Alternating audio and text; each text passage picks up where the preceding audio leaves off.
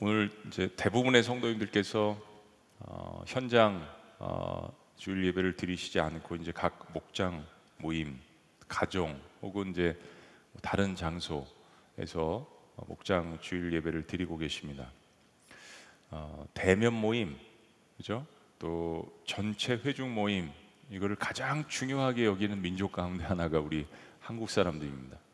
또 사실 여기서 많은 에너지가 나왔죠. 많은 힘이 나왔고 한국 교회의 큰 원동력이 되었습니다.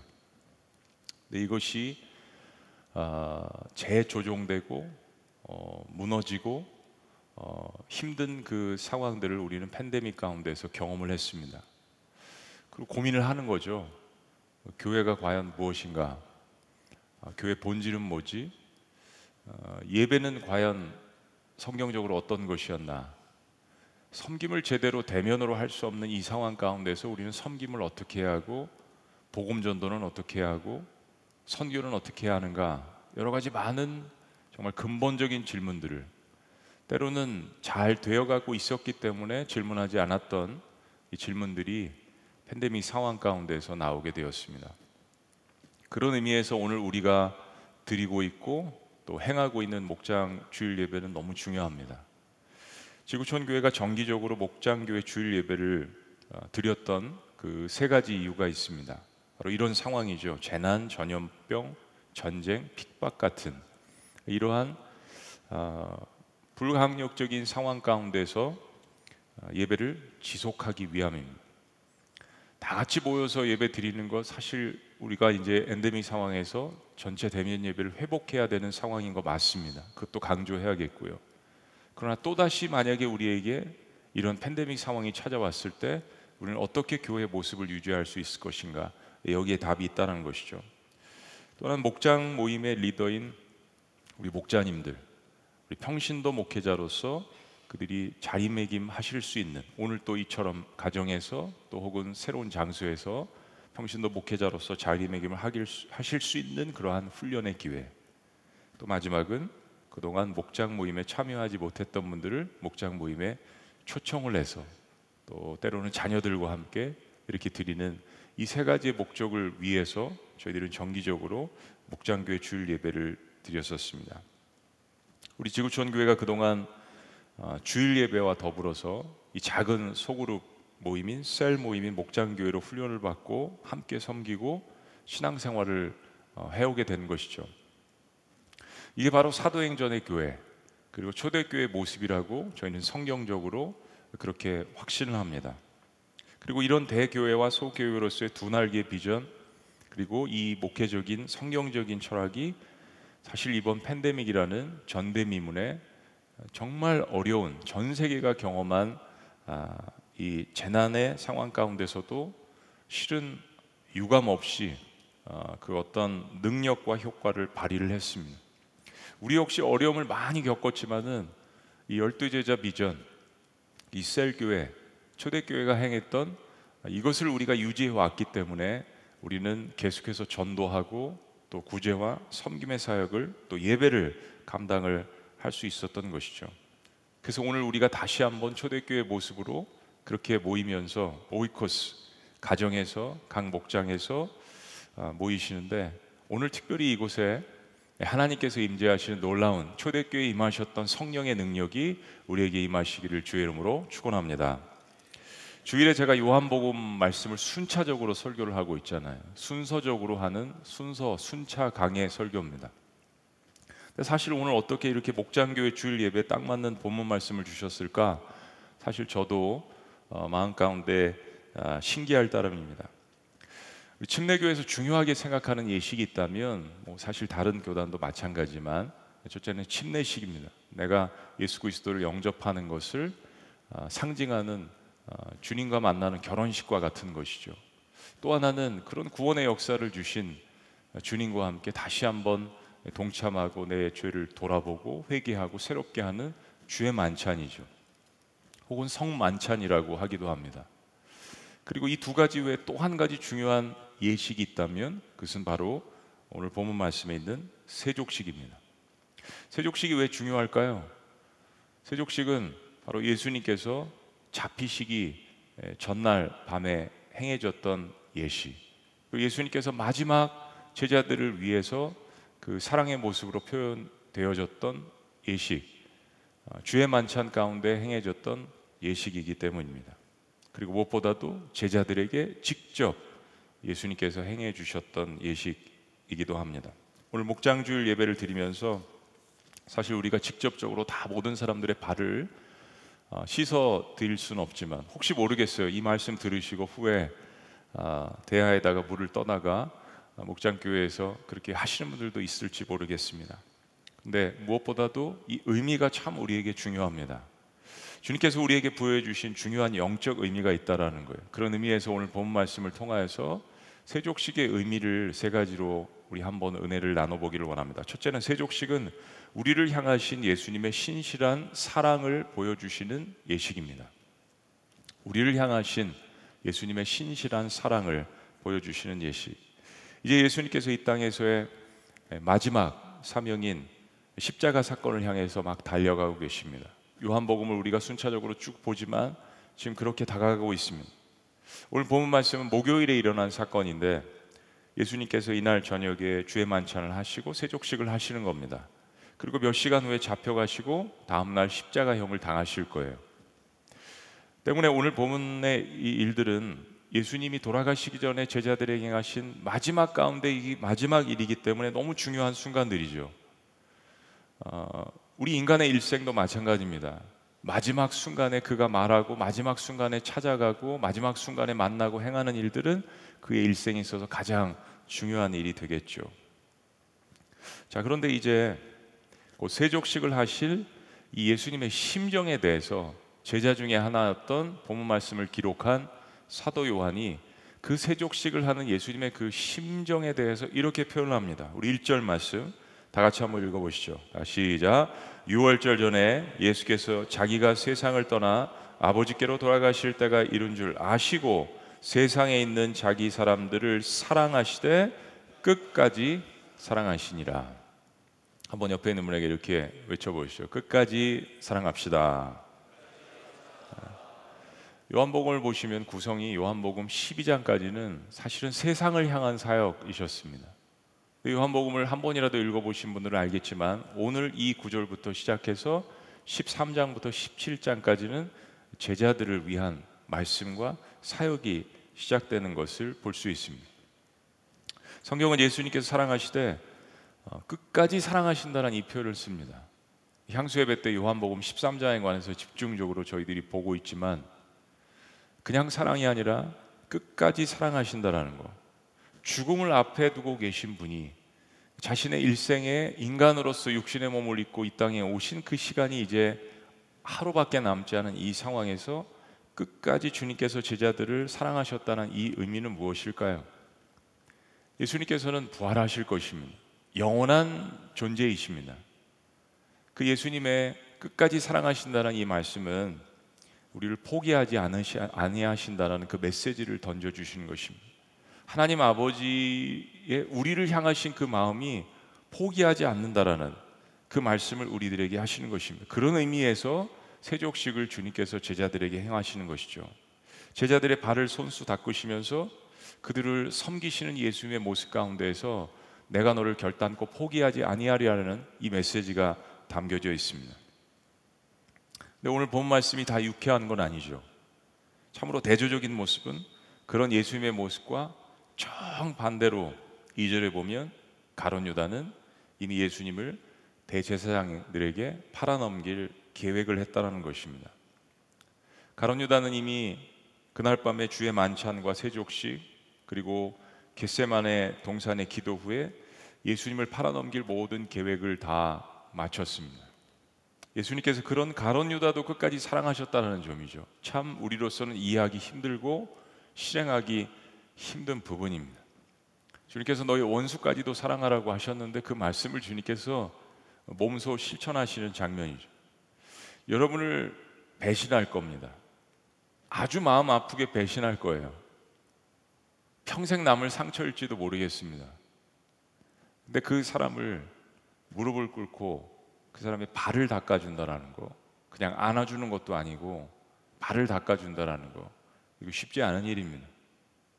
그냥 말씀이 문자로 이렇게 기록되었기 때문에 우리가 그렇게 본다라고 생각하지만 실제로 우리의 삶 가운데 그런 일이 닥쳤을 때 그냥 배신도 아니고 나의 마음을 그 찌르는 사람을 향하여서 그 사람의 발을 씻는다라는 것. 가론 유다의 발도 씻기실 것입니다. 세족식은 예수님께서 제자들을 얼마나 사랑하시는지를 보여주는 중요한 예식입니다. 예수님께서 우리에게도 동일하게 그렇게 하셨죠. 그리고 하고 계시고 앞으로도 하실 것입니다. 예수님의 사랑은 끝까지 포기하지 아니하시는 사랑입니다. 자, 두 번째 세족식의 의미가 뭘까요? 세족식은 우리와 예수님과의 관계를 보여주는 예식입니다. 우리와 예수님과의 관계를 보여주시는 예식. 예수님이 이제 제자들과 마지막 만찬을 하시고 자리에서 일어나셔서 겉옷을 벗으시고 허리에 수건을 두르시고 물을 떠다가 대하에 부으셨습니다. 예수님의 어떤 그 행동, 심정 이런 것들이 굉장히 구체적으로 기록이 돼 있죠. 한 사람 한 사람씩 다가가셔서 제자들과 눈을 맞추시고 아마 짧은 대화도 하셨을 거예요. 네.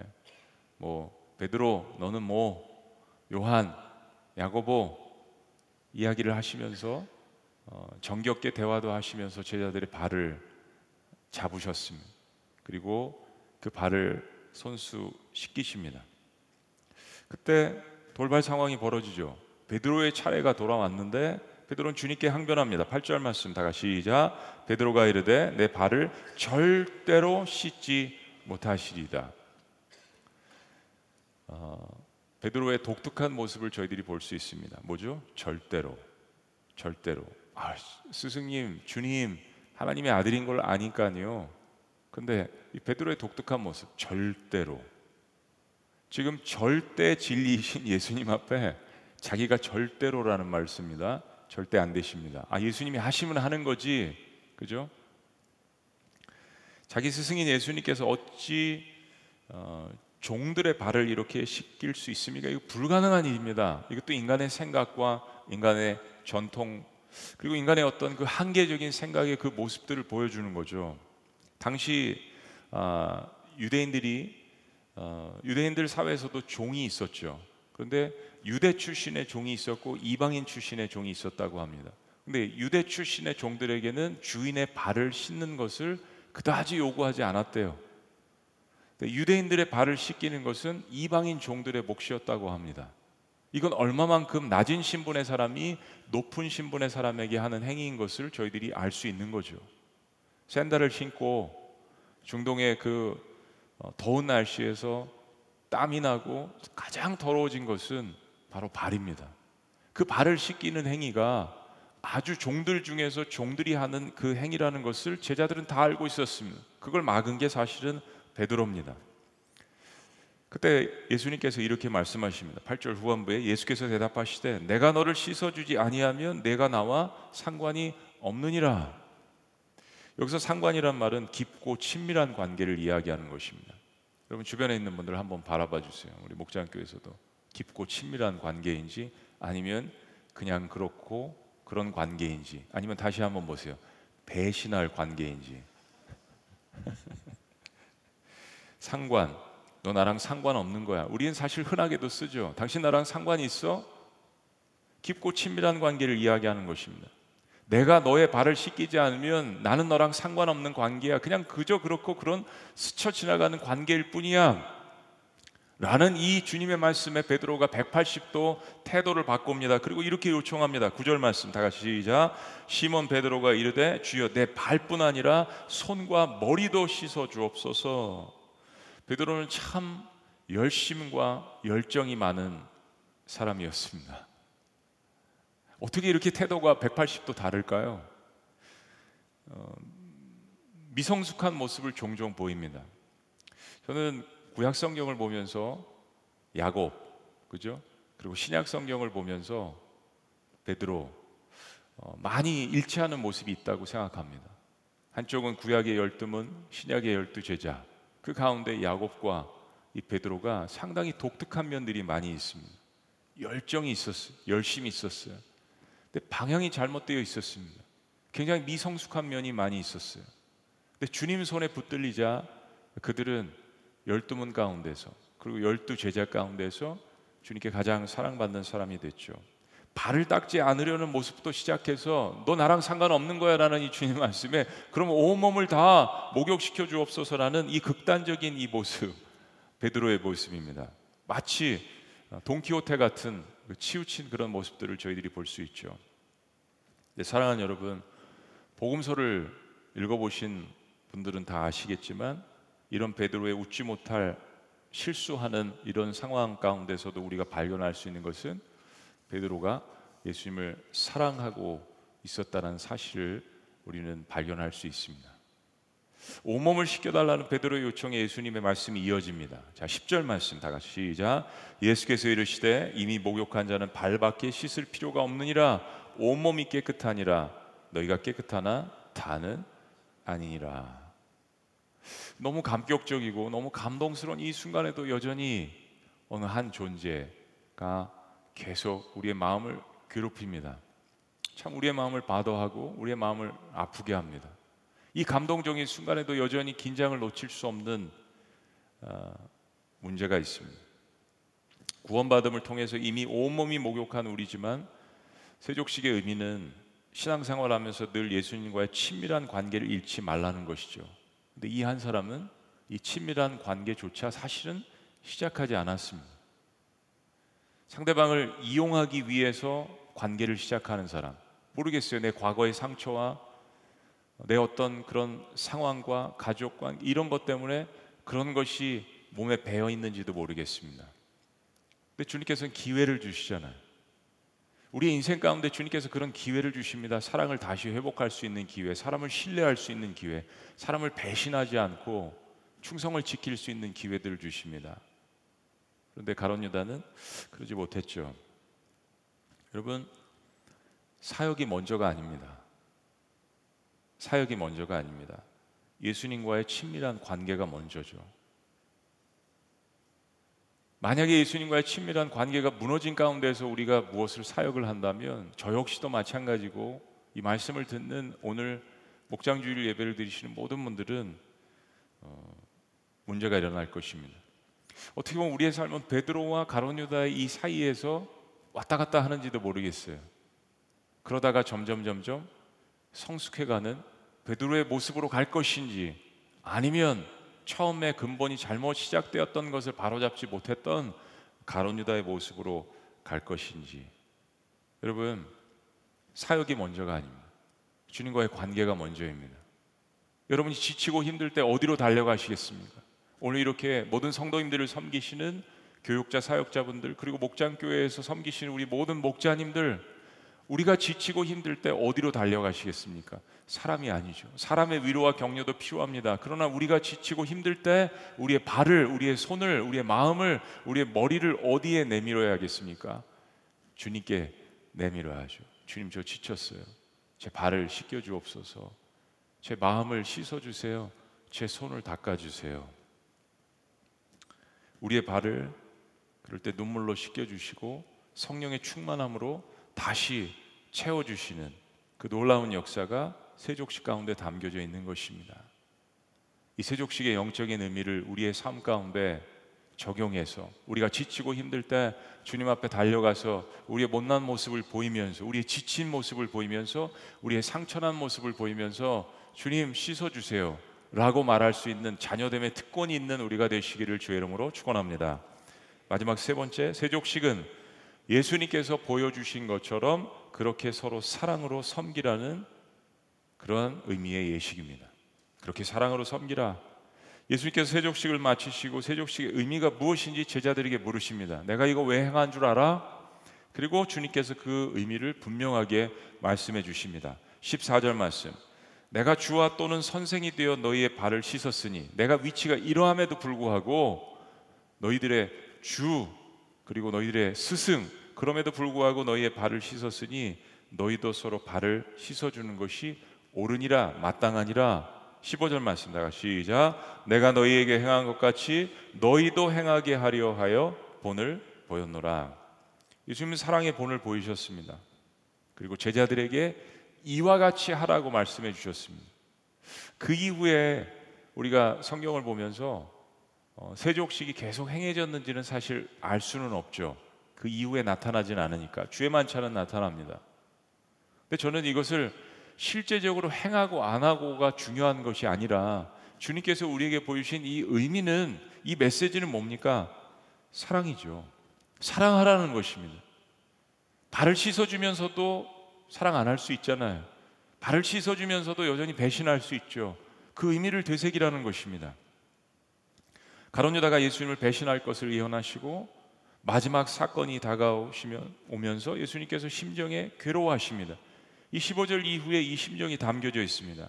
그리고 주님께서 세족식의 의미가 어떤 의미인지 다시 한번 설명을 해 주시죠. 우리가 후에 볼 것이지만 오늘 미리 보기를 원합니다. 34절 새 계명을 너에게 주노니 서로 사랑하라. 내가 너희를 사랑한 것 같이 너희도 서로 사랑하라. 35절 다 같이요. 시작.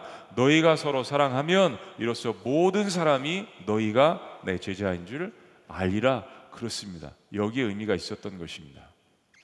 내가 너희의 발을 이렇게 씻겨준 것처럼 너희도 하나가 되고 서로 사랑하라는 이 말씀 그만 싸우고 그만 시기하고 그만 질투하고 그만 비교하고 오직 주님께서 이제 십자가에 돌아가실 그 사랑으로서 그 보혈로서 서로 하나가 되라고 말씀하십니다. 요한복음 13장부터 17장까지는 제자들을 향한 사랑 어, 그 사랑과 사역과 그 말씀이라고 말씀드렸죠. 그 요한복음 17장 마지막에 가면 그래서 주님께서 그런 기도를 하십니다. 17장 20절부터 보시면 내가 비옵는 것은 하나님 아버지께 이 사람들만 위함이 아니요 또 그들로 말미암아 나를 믿는 사람들도 위함이니 아버지여 아버지께서 내 안에 내가 아버지 안에 있는 것 같이 그들도 다 하나가 되어 우리 안에 있게 하사 세상으로 아버지께서 나를 보내신 것을 믿게 하옵소서. 22절 다 같이 시작. 내게 주신 영광을 내가 그들에게 주었사오니 이는 우리가 하나가 된 것 같이 그들도 하나가 되게 하려 아멘이라 그렇습니다. 세족시 의미가 이렇게 17장까지 흘러갑니다. 우리가 서로 사랑해서 하나가 되어야 하고 하나가 되기 위해서는 사랑이라는 가장 중요한 요소가 필요합니다. 사랑하지 않고 섬기면 반드시 후에 다투고 갈라지게 되어 있습니다. 사랑 여러분, 일이 중요한 것이 아니라 희생과 섬김이 중요한 것인데 섬김의 바탕은 바로 사랑입니다. 저도 오랜 시간, 오랜 사역을 통하여서 이것을 깨달았습니다. 우리가 열정이 많고 젊음이라는 것이 있었을 때 내가 무엇인가를 할 수 있었 있을 거라고 생각을 할 때는 이처럼 주님 앞에 그런 말을 자주 하죠. 주님 절대로 주님 말씀하시는데도 주님이 행동하시는데도 주님 앞에 당당한 게 절대로 주님 안 됩니다. 물론 그 마음은 우리가 이해하죠. 주님 저의 발을 어떻게 주님께서 닦아 주십니까? 그러나 이 절대로라는 말을 주님 앞에서는 사용해서는 안 된다는 것을 저희들이 깨달아야 합니다. 일 때문에 갈라지게 되고 다투게 되고 가장 중요한 성김의 바탕은 절대로가 아니라 사랑이라는 것입니다. 가론 유다는 일은 했지만 끊임없이 자기 중심적이었습니다. 여러분 이게 성격이 급한 사람이나 안 급한 사람이나 다 똑같아요. 어떤 때는 보면 착하게 보이는 사람이 황소고집을 갖고 있는 때가 많습니다. 여러분 하나님 앞에서는 다 죄인이에요. 다 우리의 기질과 성격 가운데 죄성이 다 있습니다. 어떤 것이 더 나쁘고 더 좋고 이거 아닙니다. 하나님께서 그렇게 구분하시지 않습니다. 가론 유다의 핵심은 일은 했지만 끊임없이 자기 중심적이었습니다. 내가 맞아. 내가 행동하는 게 맞고 내가 생각하고 내가 결단하는 게 맞아. 자기 주관적이고 급기야 예수님도 마음에 들지 않아서 예수님을 팔아버리지 않았습니까? 근데 여러분 베드로는 자기 중심적이었지만 절대로라고 이야기했는데 주님의 말씀을 듣고 180도 태도를 바꾸는 것을 우리가 볼 수 있습니다. 변화될 수 있는 여지가 있었던 사람이라는 거죠. 예수님을 사랑하고 동시에 다른 사람들을 용납하고 사랑하는데 가장 방해가 되는 요소는 바로 프라이드, 교만입니다. 교만의 핵심이 뭡니까? 나 중심입니다. 나 중심. 교회 역사에 가슴 아픈 이야기가 하나 있습니다. 제가 처녀 목회를 했던 곳이 이제 테네시 주인데요. 그 테네시 주에 가면 Right Foot Church라는 교회가 있습니다. Right Foot Church. 아, 오른발 교회 지금도 있는지 모르겠어요. 교단 소속이 형제 교단인데 1708년에 아, 독일에서 넘어온 교단입니다. 이 교단의 특징은 주의 만찬보다 이 세족식에 굉장히 큰 의미를 두고 어, 자주 어, 행하고 있는 그런 교단입니다. 이 교단이 형제 교단에서 나오게 된 그 배경이 있습니다. 한 교회 목사님께서 세족식을 어, 하는데 습관적으로 교인들의 왼발부터 씻어 주시는 겁니다. 한 집사님이 세족식을 마치고 목사님께 다가가서 충고를 했습니다. 목사님, 왜 목사님은 오른발부터 씻어 주시지 않고 왼발부터 이렇게 씻으십니까? 목사님, 성경적으로 오른발이 맞습니다.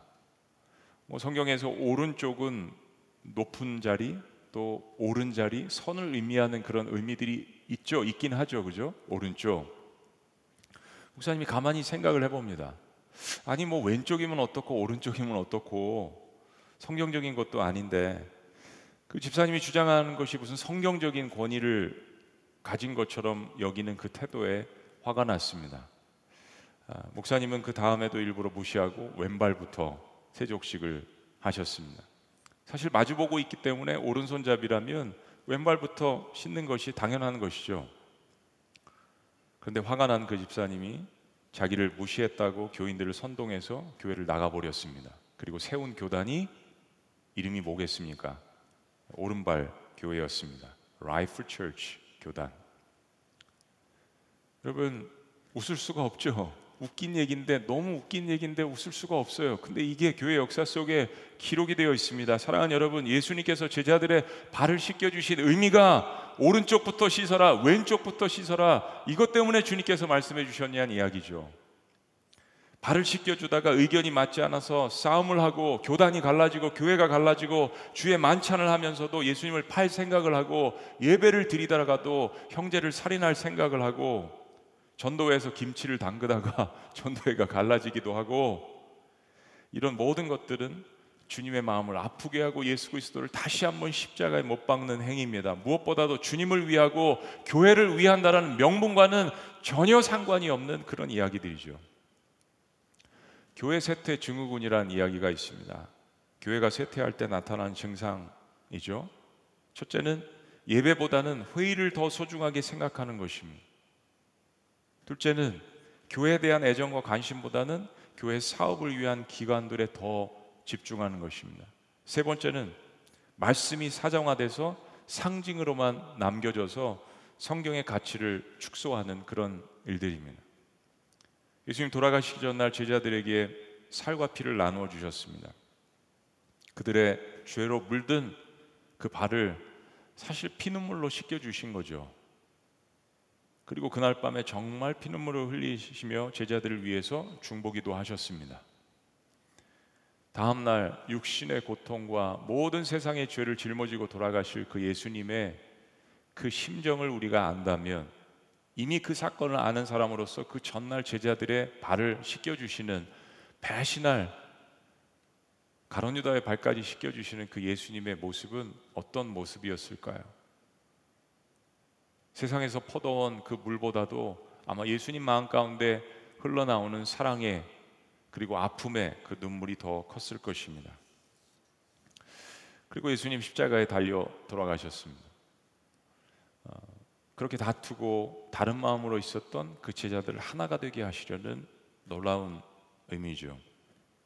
오늘 목장 주일 예배를 드리시는 여러분들은 저와 함께 더불어서 동역하며 지구촌 교회를 섬기고 그리고 이 사역을 이끌어 나가시는 모든 분들입니다. 우리 말씀을 자녀들과 함께 다음 세대들도 깊이 있게 이 말씀을 묵상하면서 들으십니다. 우리가 만약 서로의 더러워진 발을 씻기는 주님의 마음으로 우리가 함께 간다면 사실 우리는 어떠한 고난이 우리 앞에 있을지라도 지난 3년 동안 팬데믹의 엄청난 고난 가운데서도 이 사역들을 계속해서 이어온 것처럼 앞으로도 그렇게 고난 가운데서 더욱더 성장하고 고난 가운데서도 복음을 증거하고 고난 가운데서도 하나님 앞에 영광 돌리는 교회가 될 것입니다. 여러분 발은 가장 더러운 것을 상징하는 것입니다.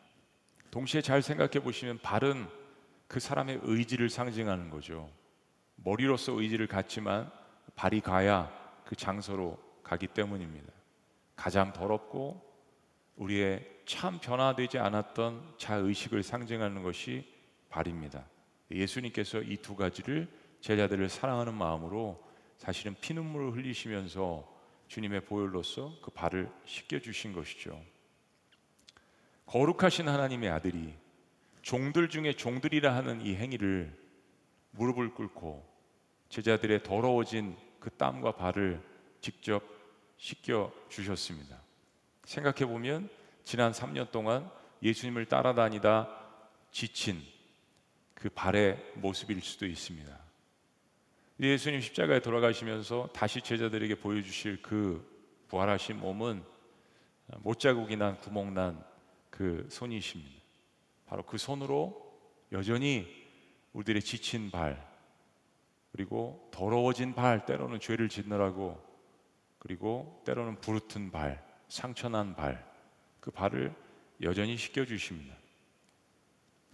목장교회에서 오늘 예배를 드리시면서 어떤 마음으로 우리가 서로의 발을 씻겨 줄지를 주님께서 말씀하시는 거죠. 서로의 아프고 지치고 모가 난 부분이 있더라도 그것을 주님께서 보여주신 이 마음으로 서로의 발을 닦아주고 서로의 마음을 닦아주고 서로의 손을 만져주고 서로의 어깨를 두드려 준다면 얼마나 세상이 감당할 수 없는 그러한 놀라운 공동체가 되겠습니까? 주일 대회로서 대그룹으로 모여서 함께 늘 예배를 드릴 것입니다. 우리는 반드시 현장 대면 예배를 회복해야 합니다. 아멘이십니까?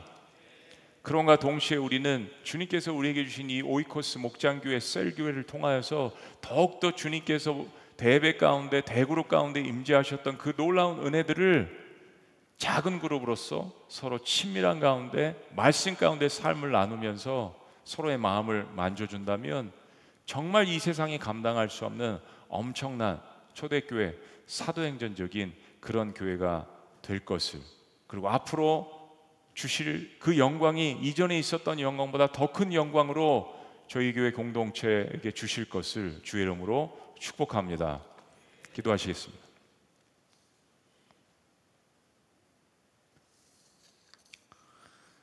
하나님 감사합니다.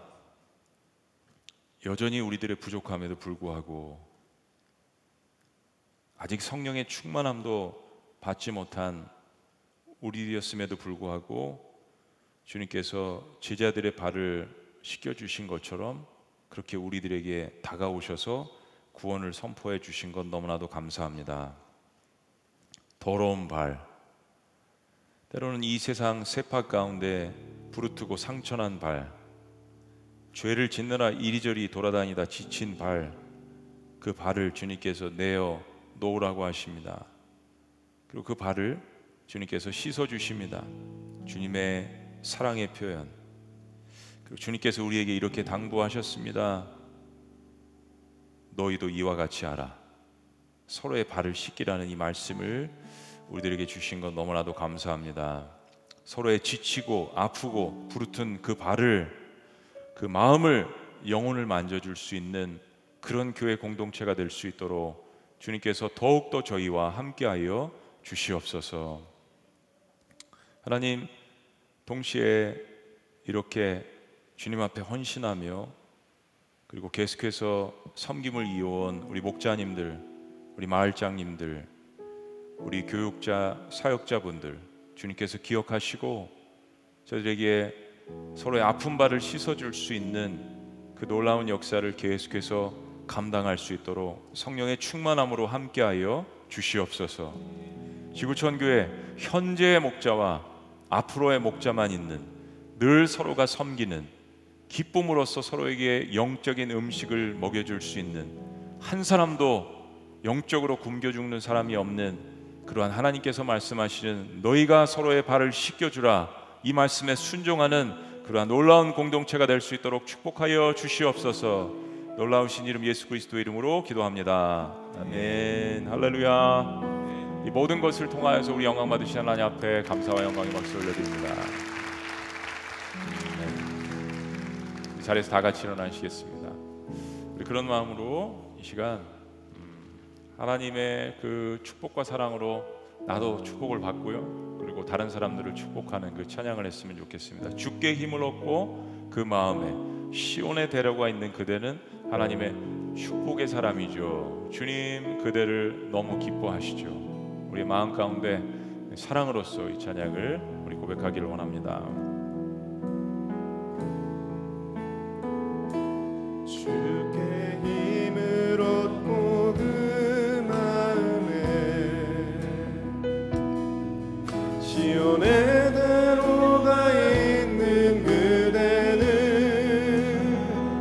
하나님의 하나님의 축복의 사람이죠. 주님 그대를 주님 그대를 너무 기뻐하시죠.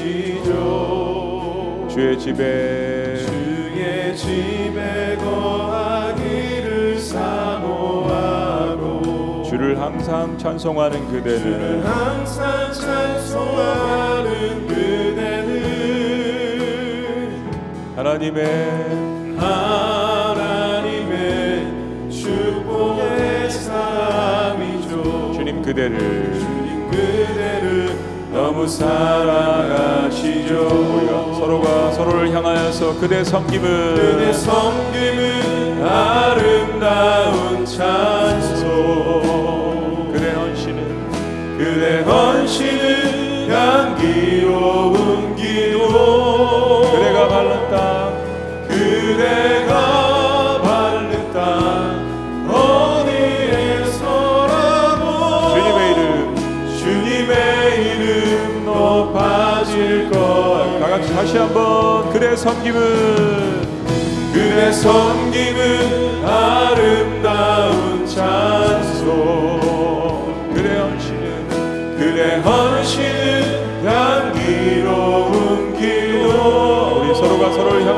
축복합니다.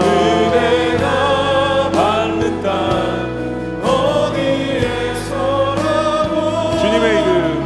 주님의 이름 다시 한번 마지막으로 우리 자녀들을 향하여서 다음 세대들을 향하여서. 그대 섬김은 아름다운 찬송. 그대 헌신은 그대 헌신은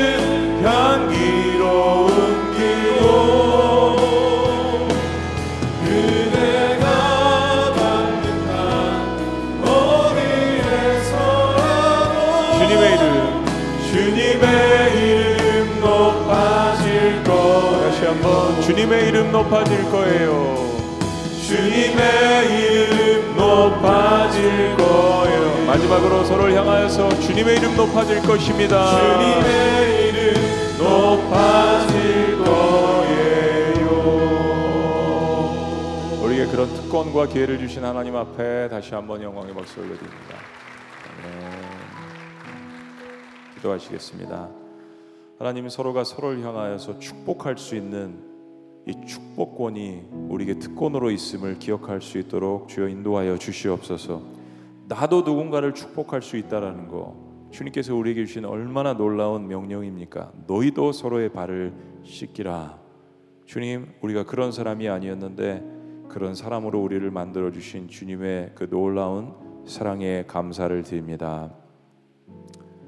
이제는 우리 주 예수 그리스도의 은혜와 하나님 아버지의 극진하신 사랑과 성령님의 감화교통 역사하심이 오늘 주님께서 왜 우리의 발을 씻어 주셨는지 왜 우리의 모나고 더러웠던 그 죄를 지었던 그 영적인 마음들을 주님께서 씻어 주셨는지를 기억하며 너희도 서로의 발을 씻기라는 이 주님의 음성에 순종하여서 서로를 섬기고 사랑하고 축복하기를 원하는 목장 주일 예배를 드리는 모든 지구촌 교회 공동체에 속한 성도님들의 삶 가운데 지금부터 영원토록 함께 하시기를 간절히 축원합니다. 아멘.